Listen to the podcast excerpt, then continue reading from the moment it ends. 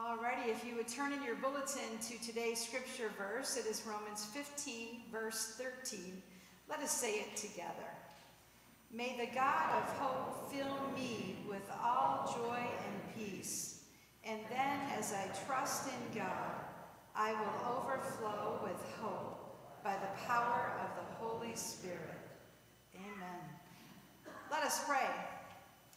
Jesus, our Emmanuel, like the three wise travelers of old, you are our new year, hope filled way of life.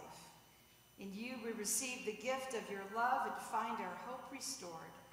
May the words of my mouth and the meditation of all of our hearts be acceptable to you, O Lord, our rock and our Redeemer. Amen.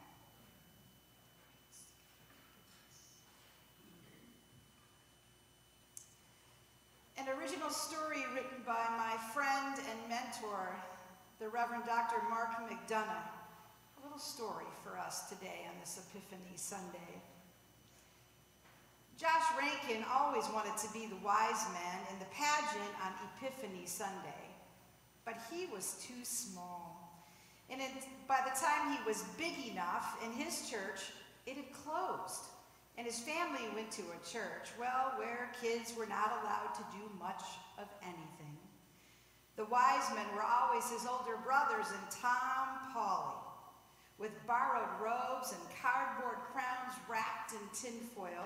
They would clump down the center aisle of the sanctuary with their gifts of gold, frankincense, and myrrh, also known as Josh's sister's jewelry box, a perfume bottle from one of the ladies in the church who sold Avon, and the brass flower vase that would spend the remainder of the year on top of the piano in the fellowship hall.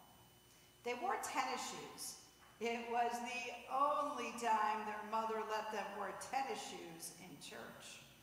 And they also wore the half grin of a private joke that had started in the narthex. One year, Josh's minister got fishing line from the back of the church to the front, hung a plastic Christmas tree with a star on the line, and he fixed a flashlight on the back of the wall. And so from the Christmas tree came the star, and it came bobbing on the fishing line to the front of the chancel, with an usher reeling in the line and the star bobbed its way up the center aisle through the glow of an Eveready, heavy-duty flashlight. And then came the three wise men in bathrobes and tennis shoes, booming, We three kings of Orient are in time to the bouncing star. Now Josh's sister, who could play the piano really well, she always wanted to be married. But since she was not as pretty as Cheryl, who Josh thought was really quite lovely, and since no one at the time had thought girls could be shepherds, let alone wise men from the east, as a matter of fact, huh? She always ended up playing the piano on Christmas and Epiphany, and whether she did or not, Josh thought his sister minded. Josh was Joseph skinny, with these really big eyes, always looked like his hair kind of needed something. And he listened anxiously for his cue to walk out in the chancel and stand next to pretty Cheryl. And that all he had to do, because he had no lines like everyone else, is just stand there and look at the doll in the manger with a look of thoughtful holiness on his face while the wise men and the shepherds, they came forward and all said their lines. And at the end of the play, an unruly cast of characters they all were, they would sing joy to the world to the top of their lungs. And then the crowd would gather in fellowship hall for punch and cookies and proclaim how amazing they all were. Sometimes they would even sing Christmas carols standing around the old, out of tune upright. To this day, every January, on Epiphany Sunday, when the world in chilly stillness lays. Josh crunches through the glistening snow to a church, and he smells again as he walks through the door the wet wool coats hanging in the foyer, the aroma of coffee drifting up from the fellowship hall. And then he hears the laughter of children, the singing of family and friends, old and new, gathered around an old piano, and the memories of that early Christmas pageant gather slowly before him like snow on the windowsill. But the memory tugs more strongly than the others, this one memory.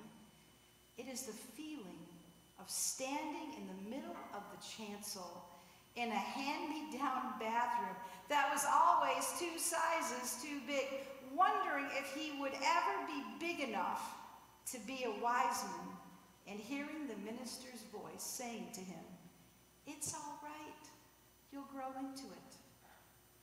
This year, at the age of 35, Josh has discovered something different, different about that particular feeling. He's discovered that he's experienced it not only on Epiphany Sunday, but every time he thinks about Jesus, of Jesus' great love for all people, of the cross he carried for us all, and his desire that we love all others as he did and does love us. Like the wise men's robes of long ago, Josh puts on Jesus' love it's always two sizes too big, and he wonders if he'll ever be big enough to love as Jesus loves. The end. What a great question. What a great question on Epiphany Sunday. Are we ready to grow into Jesus' love that for most days seems like it's two sizes too big for all of us? And yet Jesus tells us his love is made a perfect garment in size for each and every one of us. So what does the story of the wise men really mean, whether we're talking about that age-old story from, God, from Matthew's Gospel, chapter 2, or we're talking about Josh, or more personally, what does Epiphany Sunday and those wise travelers of old mean for you? So today, on this day, it means that we find ourselves in the good company of the wise men.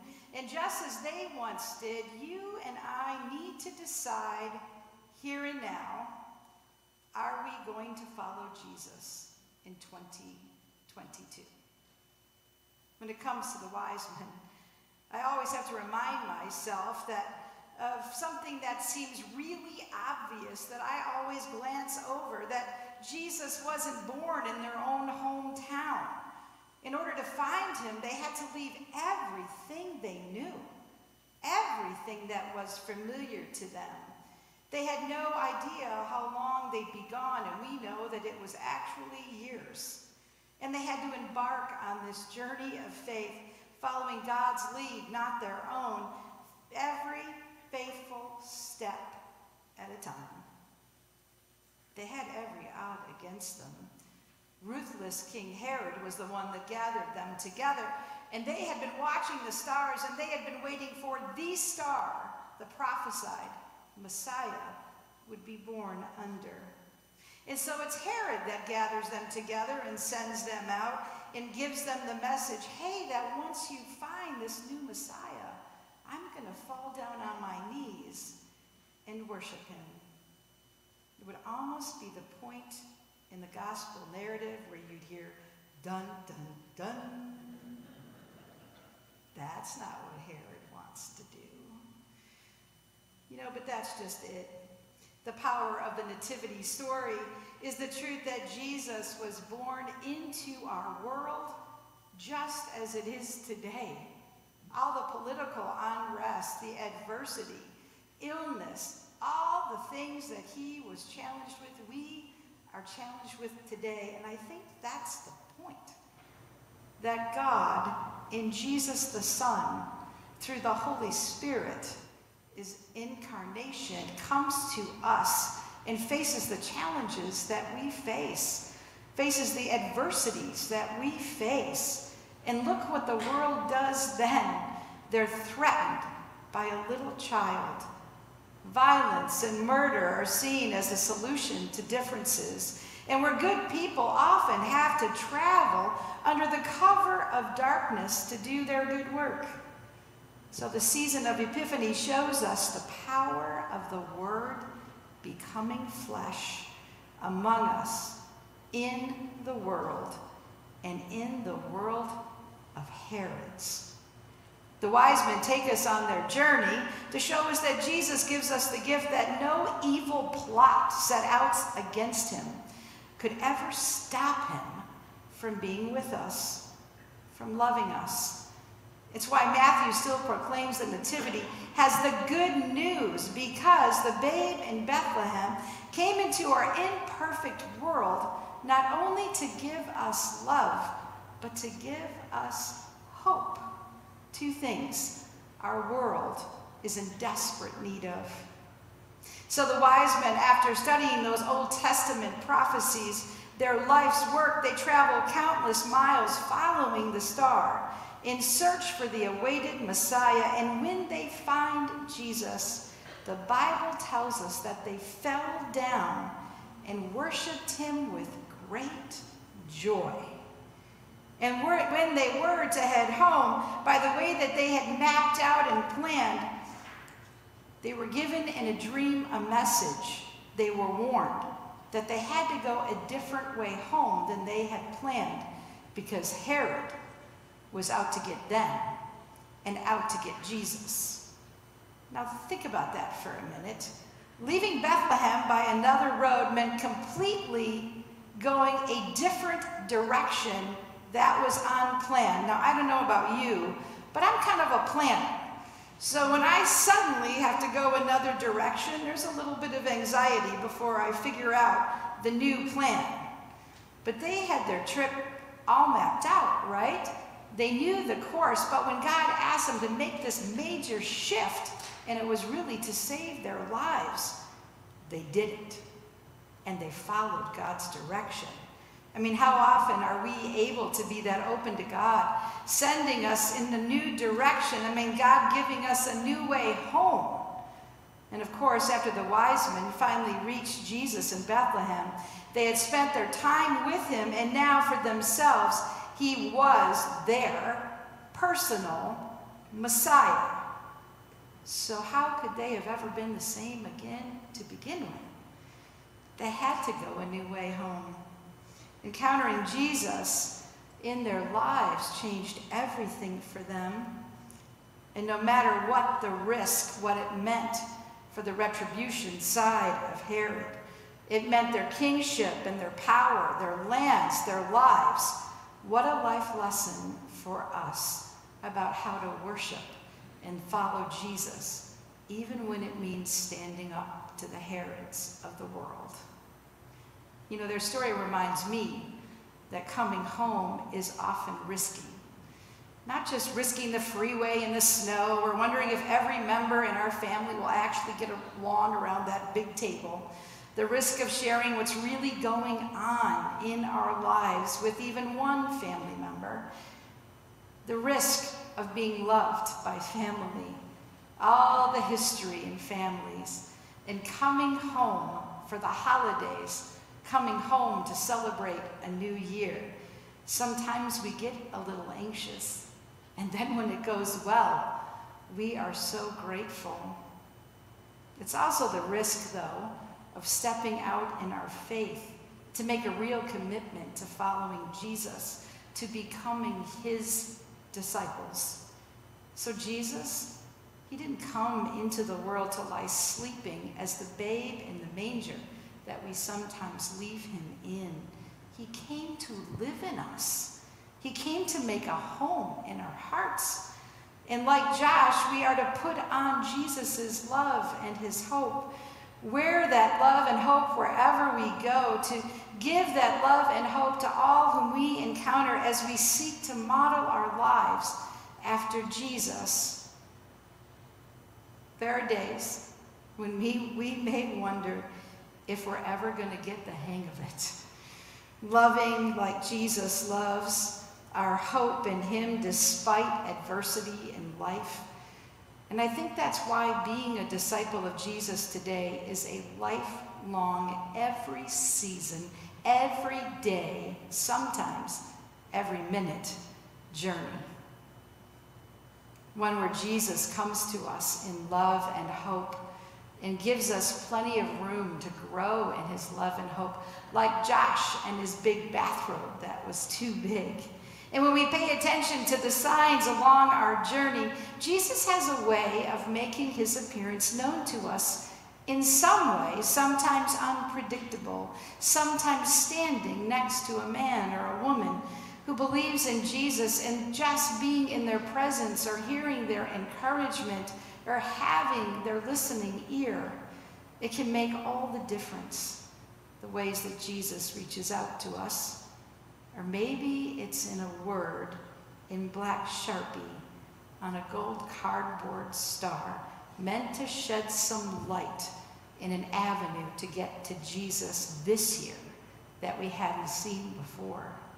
So you see, the wise men discovered that their star, growing in their faith, required taking a journey. And each one of us has that choice to stay or to go and follow Jesus. It's why journeys of faith often require leaving what is comfortable and familiar and risking something new and trusting that Jesus has us no matter what.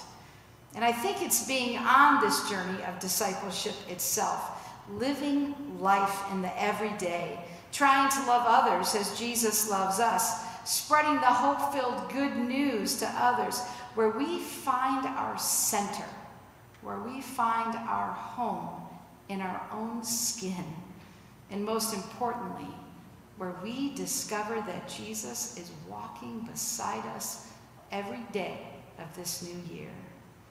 So Jesus has come to you today to meet you wherever you are on your journey of faith. And he calls you to it. He calls you into this new year with faith and hope. And isn't it just like Jesus? Here we come to church this morning, ready to give him the gift of our worship, only to find him waiting to give us the gift of this new word and his unconditional love to go with it. I think we may want to consider doing something Josh is doing for Epiphany this year. He's decided to buy a new bathrobe.